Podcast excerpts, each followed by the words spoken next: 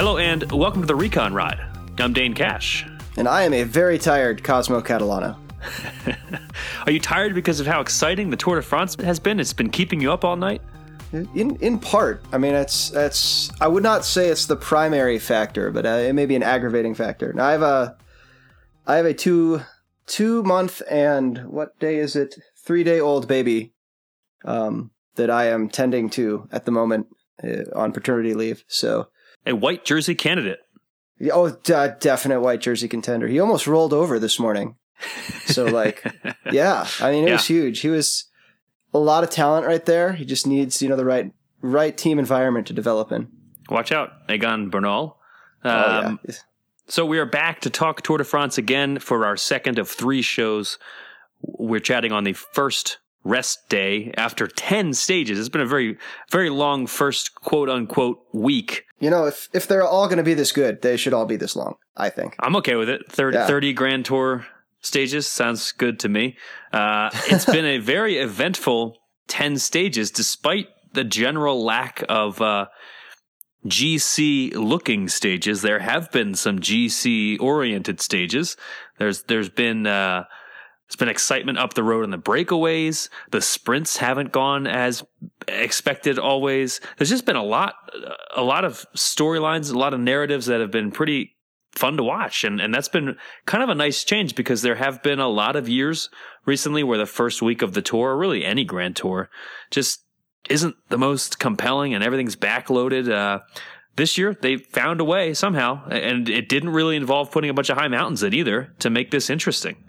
No, I think it's I think it was really good uh really two things really. Really good course selection by the organizers. Like it a lot of the times you almost feel like they're just killing hours between uh, one town that paid them 50,000 euros and another town that paid them 60,000 euros. And this year, it, they, the courses feel made with love. Uh, on, on, Eurosport, uh, Juan Antonio Flecha has one of the one of my favorite uh, preview shows of any kind uh, including ours, unfortunately, because we can't go out and ride up and then ride down and do finishes ourselves on bikes. But ours would be good if we could. Anyway, he has really described a lot of these finishes as classics esque finishes, and he's he's definitely right. And the racing really follows that line, and I think the riders have really embraced it. Uh, there's a someone was doing a post race interview with Kwiatkowski a few days ago. I think it was after stage eight and he's very much like, look, it doesn't matter if we're going up an HC climb or it's a mostly flat day. You know, the riders make the race. Uh, EF and Astana went hard today, and uh, so you know we were there to defend. Like that's that. I just thought that was really cool. I think a lot of people look too much at the uh, course profile and say, boring day, interesting day. You know, it, it, it's it really is down to the riders every day. Yep, guilty as charged. By the way, looking at the profiles, thinking they're going to be boring. Well, I mean, it's the most important information. Like it's, it, you know, like I'm, I'm trying to think of a good metaphor here. It's it, you can't know two weeks ahead of time what the race situation is going to be on a given day, what the what the winds will be like. True. Yeah. Uh, yeah. So uh, like, yeah, you don't you can look at a Google map, but you can't tell that a bridge abutment is 20 feet above the surrounding terrain and horribly exposed to wind. Like there's there's all these little things you can never tell. We do our best, but um, I think it's been cool to see this this tour really come to life. You can uh, sometimes, however, assume Thomas De Gendt going to win a breakaway stage, though. Not not to toot my own horn or, or ring my own bike bell, but uh, so let's let's get into the, the state of the race after ten stages and set the scene, if you will, to talk about where we are as we head into quote unquote week two, even though that technically started like three days ago. Uh, ten stages into the Tour de France, the GC has really started to take shape, largely due to a team time trial uh, stage six, which finished atop La Planche des Belles Filles, and stage 10, uh, which due to some crosswinds and in one, one rider's case, a crash, uh, saw a number of GC stars take a tumble down the general classification. So at the moment, Julian Alaphilippe is your Tour de France race leader in the yellow jersey with over a minute advantage to the Ineos power duo of Geraint Thomas, the defending champion, of course, and Egan Bernal, the highly touted youngster seen by many as the Tour de France favorite uh, coming into the race. Both of those Ineos riders are second and third overall at the moment. Steven Kruijswijk, the next best placed rider, and a couple of other guys within a minute of the Ineos pair, Adam Yates, Nairo Quintana. A lot of guys, though, lost a lot of time in that stage 10 chaos. Uh, you know, Richie Porte, Rigoberto Uran, Thibaut Pinot was looking really strong coming in to that stage. Jakob Fuglsang, uh, they all lost time. Mikel Landa crashed and lost even more time. And so basically without even having a, you know, a throwing of punches, if you will, we've, we've had a GC shakeup that has put the Ineos power duo that everybody thought was going to win this race anyway, uh, has already put them pretty far ahead of a lot of their rivals before we even hit the high mountains. There's a lot of people out there, I think, who think that this race is uh, kind of over. Uh, I mean, I, am wondering whether those people saw stage six because, you know, Ineos did that thing where they all get together at the front uh, for about half a kilometer and then Landa rode up the road and then uh, FDJ just took over. And, you know, they. Thomas and, and Bernal didn't do poorly. They you know they were they were up there. Some of the first riders across the line. Thomas was the, the the first of the GC favorites to come across. But like they didn't dominate the race, they didn't dictate terms. Ineos, you know, nothing nothing really seemed to be firing for them, and I think you can get away with that on Planche des Belles Filles. But I think on a legit alpine climb or a legit Pyrenean climb, like 30, 40 minutes of climbing, you that isn't a thing that's going to be able to happen to them. And you know, Thomas looked great, but he looked great for a minute at the top of that climb, which is what Geraint Thomas does. Like if you looked at last year's tour, something like half his winning margin was within the final kilometer or final minute of racing on on hill climbs. And again, you know, you have to be able to do more than that. You have to be able to be protected up those 30, 40 minutes of riding. Uh, and I think a slip up like that on a real climb uh, could could see Ineos riders like legitimately lose time to to GC competitors for I think the probably the first time we've seen in the history of that, at least since uh, 2012. Yeah, I think uh, they had they made a nice statement on stage ten uh, about their their strength in this race on the flatter days.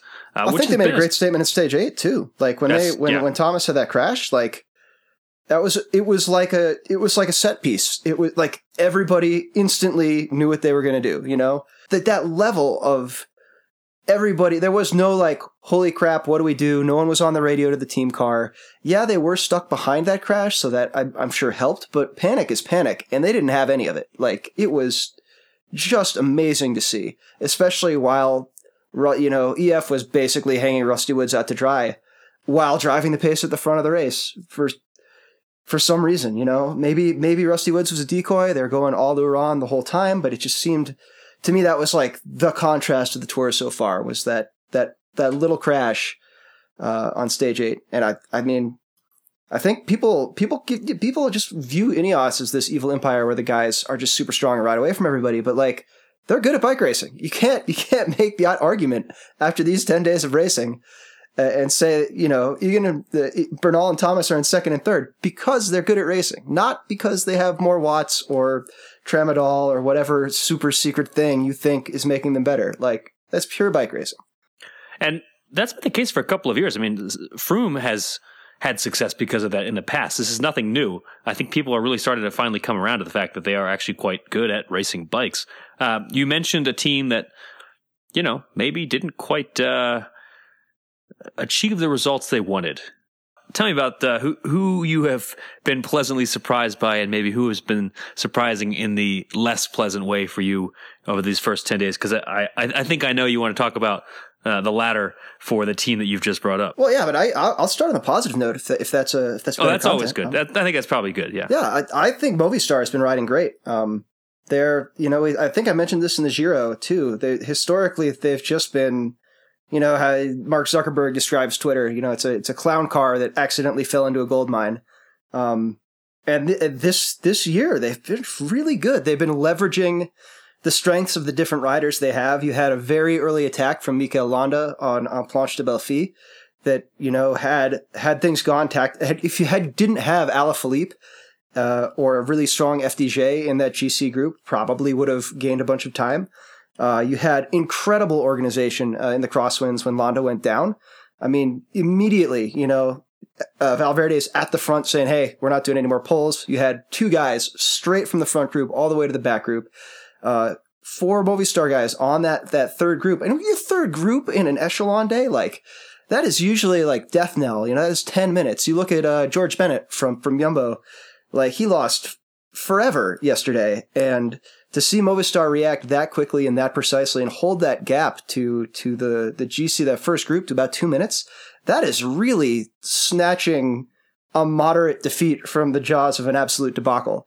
Um, and it's not it's not something we've seen. And I, I, again, I got to give Valverde credit. Like he's in the World Championships jersey, and he's a climbing domestique. He has been on the front, ticking off miles in a way that he's been criticized for not doing in the past. I, I totally agree. I think the uh, the Landa situation was just kind of a bummer. Even I mean, it, it, they did a lot a of good things that day. They, they, did a lot of things right yep. that in the past they've been criticized for, and then uh, just due to I don't want to say dumb luck, but uh, a, a, bad chance moment uh, that did not play out in their favor. Fortunately for them, Quintana's still up there though, and yeah, I mean he's been quiet so far this race, but uh, they've looked strong as a team. So I would not be surprised if he shines in this second week here. All right, what about uh, what about the surprise in the less positive way? Uh, EF, man, I, I, everybody loves EF, at least in America or the United States. I, I I've always liked the the way they ride because they don't have they have to be scrappy, right? As Cavendish used to say after he stopped being able to steamroll everybody. Uh, they and they, you know, they have their moments and they're cool to cheer for, but especially stage stage eight, I thought was just really poorly done on their part. Um, I, I'm sure they had a plan and committed to it and didn't want to think too hard about it in the moment because that's when you really start to make mistakes. But it, uh, on stage 10, like they had the right idea. They had the winning strategy. They just had it, you know, a minute or two too soon. And I don't know how precisely they went from trying to make that second big push for echelons. To describe stage 10, it was kind of rolling countryside and there was a good crosswind going, but it wasn't that stereotypical dead flat you kind of get in Western France.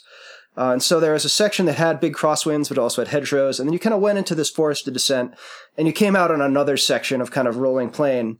And EF got to the front right on this, right on this bridge, very exposed, perfect spot for it. Ineos was, you know, they weren't horribly out of position, but they weren't up at the front. It was going to be a problem for them. And for whatever reason, uh, it just didn't happen for after a minute or two or so of riding and a lot of the guys ended up kind of drifting back into what was a pretty large bunch going downhill. And then 30 seconds later, the field's guttered and they're in the second echelon. And it's just, it kills me, but like you knew the risk was there. Like you were, you saw this opportunity, you were ready for it.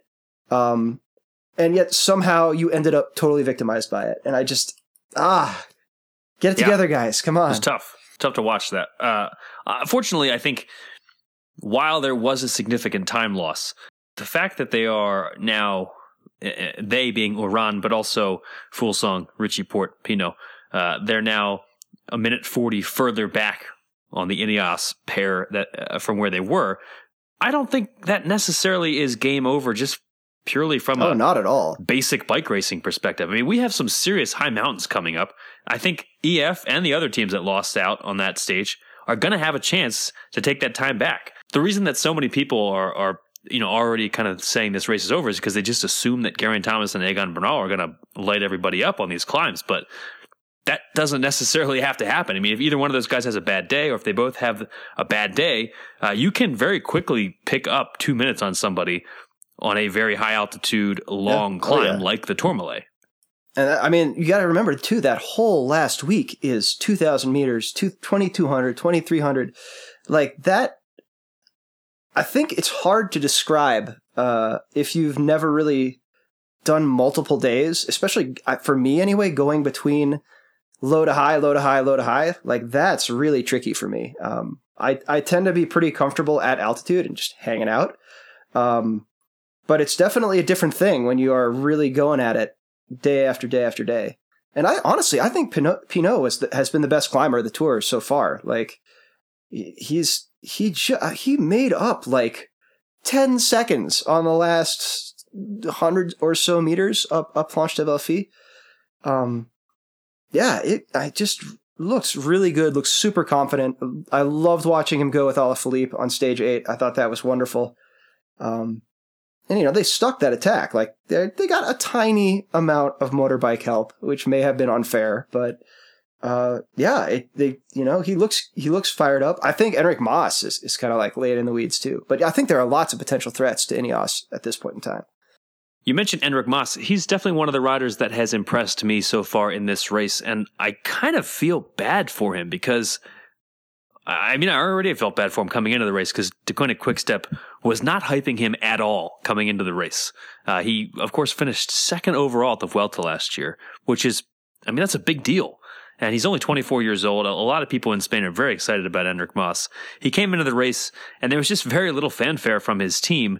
Uh, this is his debut Tour de France, and Quickstep was very much in their pre-race, you know, press release, uh, pre-race content type stuff kind of saying, well, we'll see how it goes. No pressure. Maybe because they don't really expect him to contend. Maybe because they don't really want to expend resources on him. I think that's the real reason. Uh, a lot of chatter that he's going to be headed to Movistar next year. So why yeah, would every, they? Everybody's going to Movistar. Van der Poel's going to Movistar. Or, or leaving Movistar, from what uh, everybody is reporting about Nairo Quintana. Uh, but yeah, Mas just no fanfare coming in, despite being second overall at the Vuelta last year, and yeah, uh, yeah. he's been pretty good so far. He finished, uh, you know, top twenty on the La Planche des Belles Filles stage. Uh, he's up there now inside the top ten. Again, only twenty four years old. This is his first Tour de France, but the poor guy's going to get very little help from his teammates as long as Julian Alaphilippe is wearing yellow. I think you don't think this is part of the game. You don't think this is? You don't think they're setting us up for the the long hustle here? I don't think so. I'm just getting the sense from quick from from DQS that this is all about Alaphilippe right now, and they're just kind of letting Mas do his own thing. All right. I hope I'm wrong for his sake. I Alaphilippe had a like a rest day quote that like oh it's like oh team strategy is going to be the same like keep me in the yellow jersey and I'm like ah I don't know about that man like you're riding good yeah, but you know how I I think I think Planche des Belles Filles if if Alaphilippe had grand designs on winning the Grand Tour or winning the, the Tour de France, uh, it would have been a wake up call. Uh, he he went very decisively clear of that group, and then immediately, I mean, when he when he, when Thomas and, and and later Pinot came up behind him, like he was absolutely flat, like had nothing there. You know, Pinot could have probably gotten off the bike and walked past him to the line. but and, he did uh, finish up there with all he, those big he guys. He finished up know? there, but you know, he would have done. I I am ninety ish percent sure he would have done better just hanging out. Following, following Thomas, and then outsprinting Thomas at the end of the race. Sure. I, I think he probably wouldn't have lost the yellow jersey at all. I think my point more is the fact that the fact that he was even up there is a big deal. And now, uh, as we head into the second week, Julian Alaphilippe is the uh, fourth favorite for the overall victory with most bookies. It's it's Thomas Bernal and uh, Nairo Quintana, and then Julian Alaphilippe. Uh, with the, the, the fourth shortest odds right now to win the Tour de France, not just win a stage. They have good the, odds against. They have good. Can I pick field against Alaphilippe? What are the? I think you can probably pick field against Alaphilippe and maybe make a couple of cents on you know ten bucks. But uh, you know, I think he maybe is starting to believe in this himself. I would too. He's been great so far, and La Planche des Belles Filles is not a small climb. I'm not saying I expect him to make it uh, all the way to Paris with the with the yellow jersey. I don't expect him to make it into the third week with the yellow jersey, but I I can kind of understand if he and his team are going to try to push it just to see how far he can go. Coming onto the coming onto the gravel at Planche des Belles Filles, how many people were in that lead group? Like 25.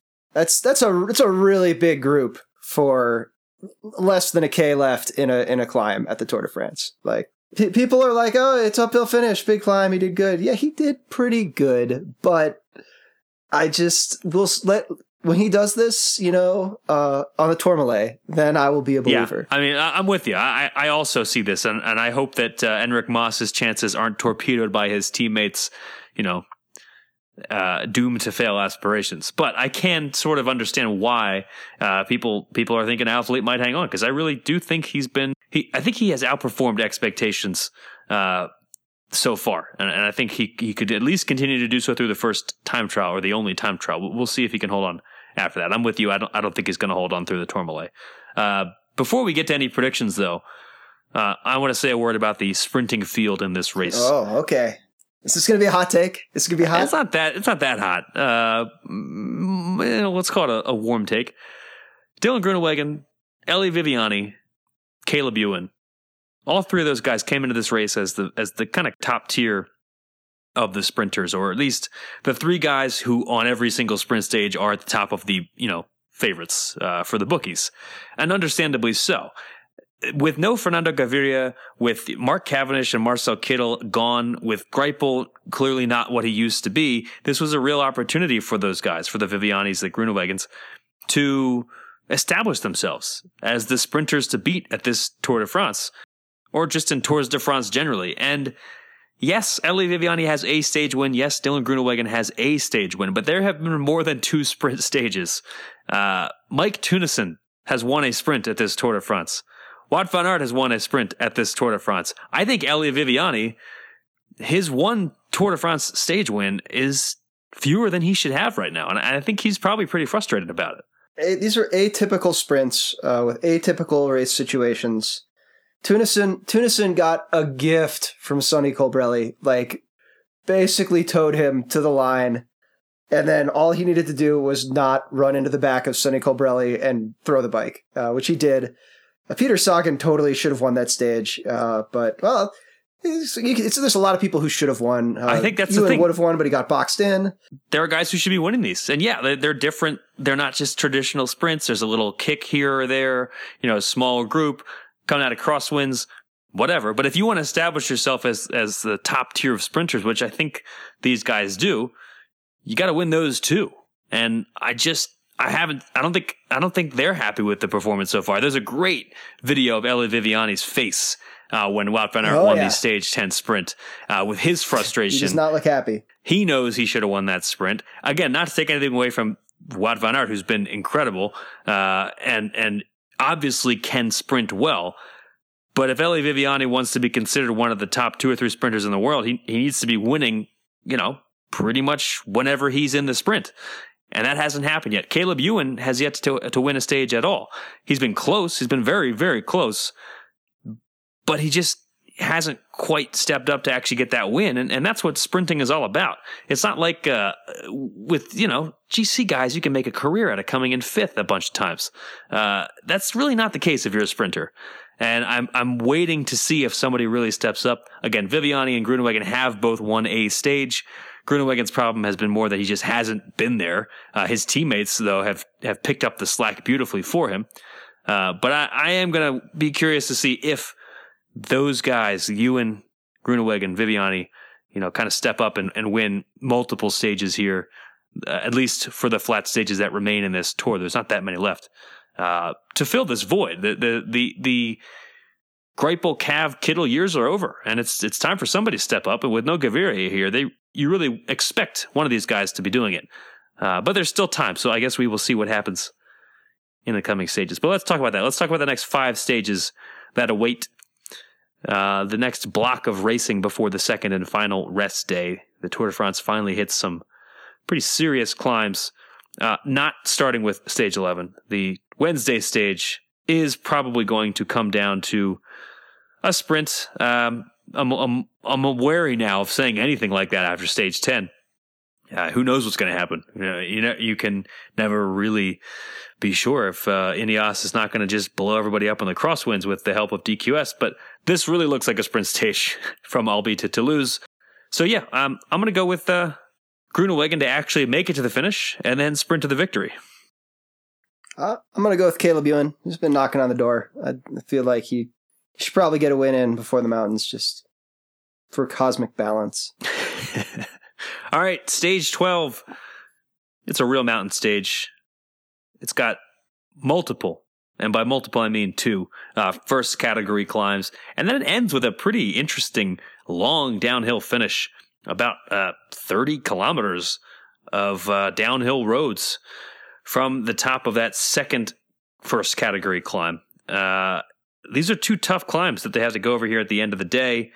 For the stage, I think this could be one for the break. Uh, this just looks like a great day for the breakaway for me. I, I also think there's going to be a lot of GC action, but at least from a predicting who's going to win the stage perspective, uh, let's go with Warren Barguil. He's uh, he's like three and a half minutes down on GC. I think there's a chance that he can get clear, or maybe just attack out of the, the peloton on the you know penultimate climb and get clear and hold it to the line. It's a good pick. He has good karma too. He, apologized for the Landa for bumping Mm, Landa, which mhm. is I, I respect that.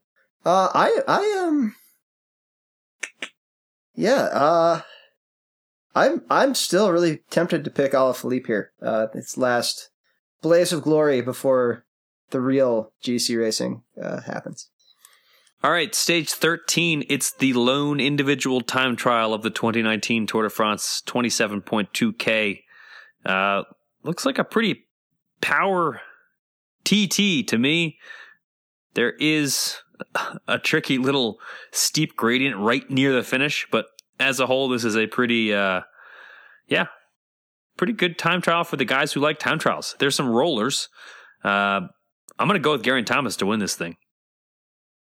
I'm uh, I'm gonna go with uh, I'm gonna go with Tony Martin. Actually, he's he looked really good in the TTT.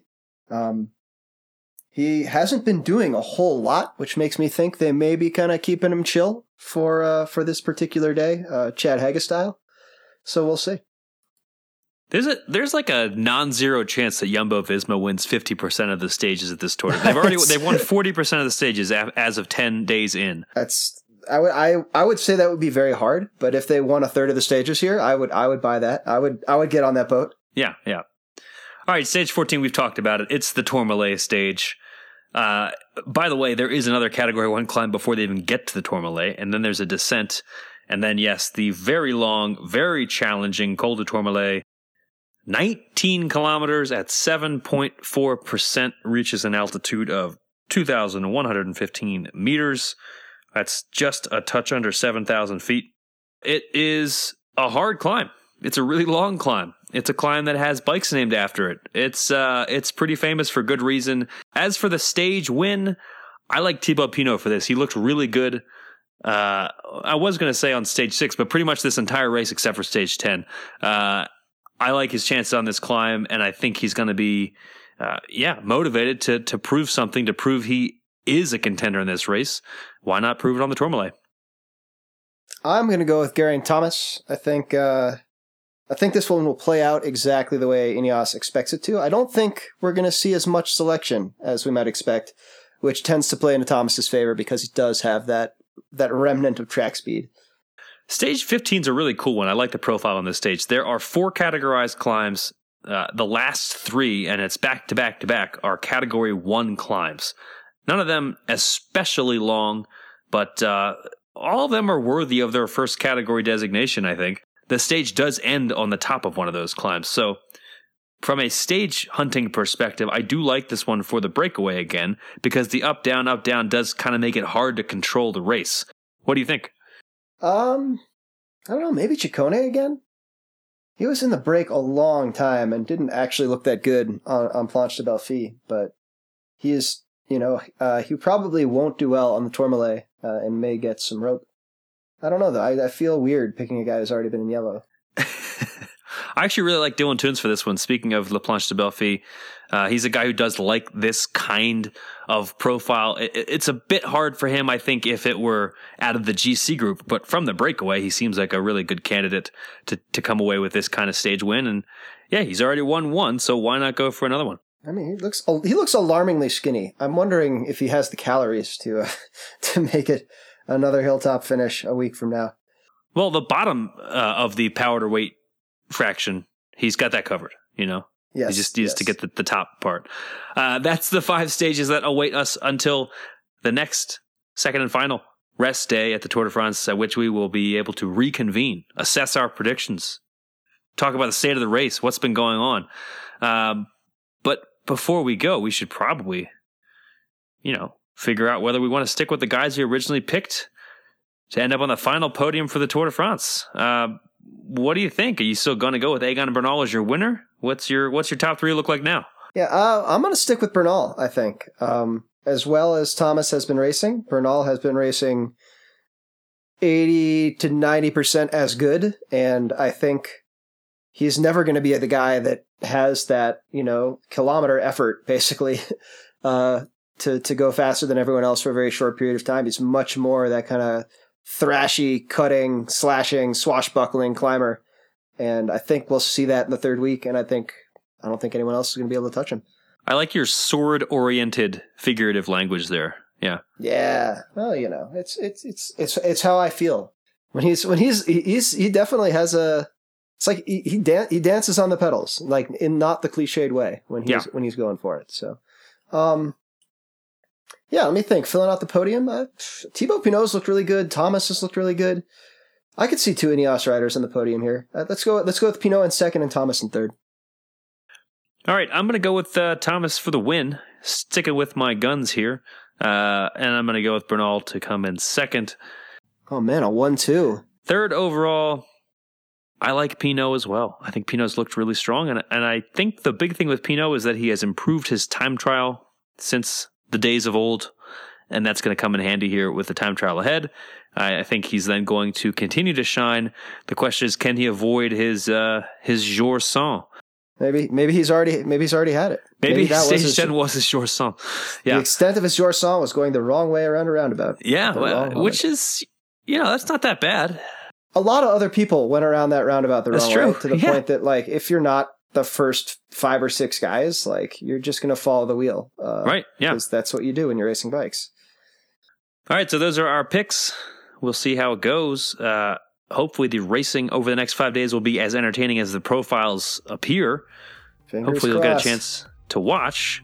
Uh, stay tuned for the race and stay tuned for more from us on the second and final rest day. This has been the Recon Ride. I'm Dane Cash, And I'm Cosmo Catalano. and that's our show.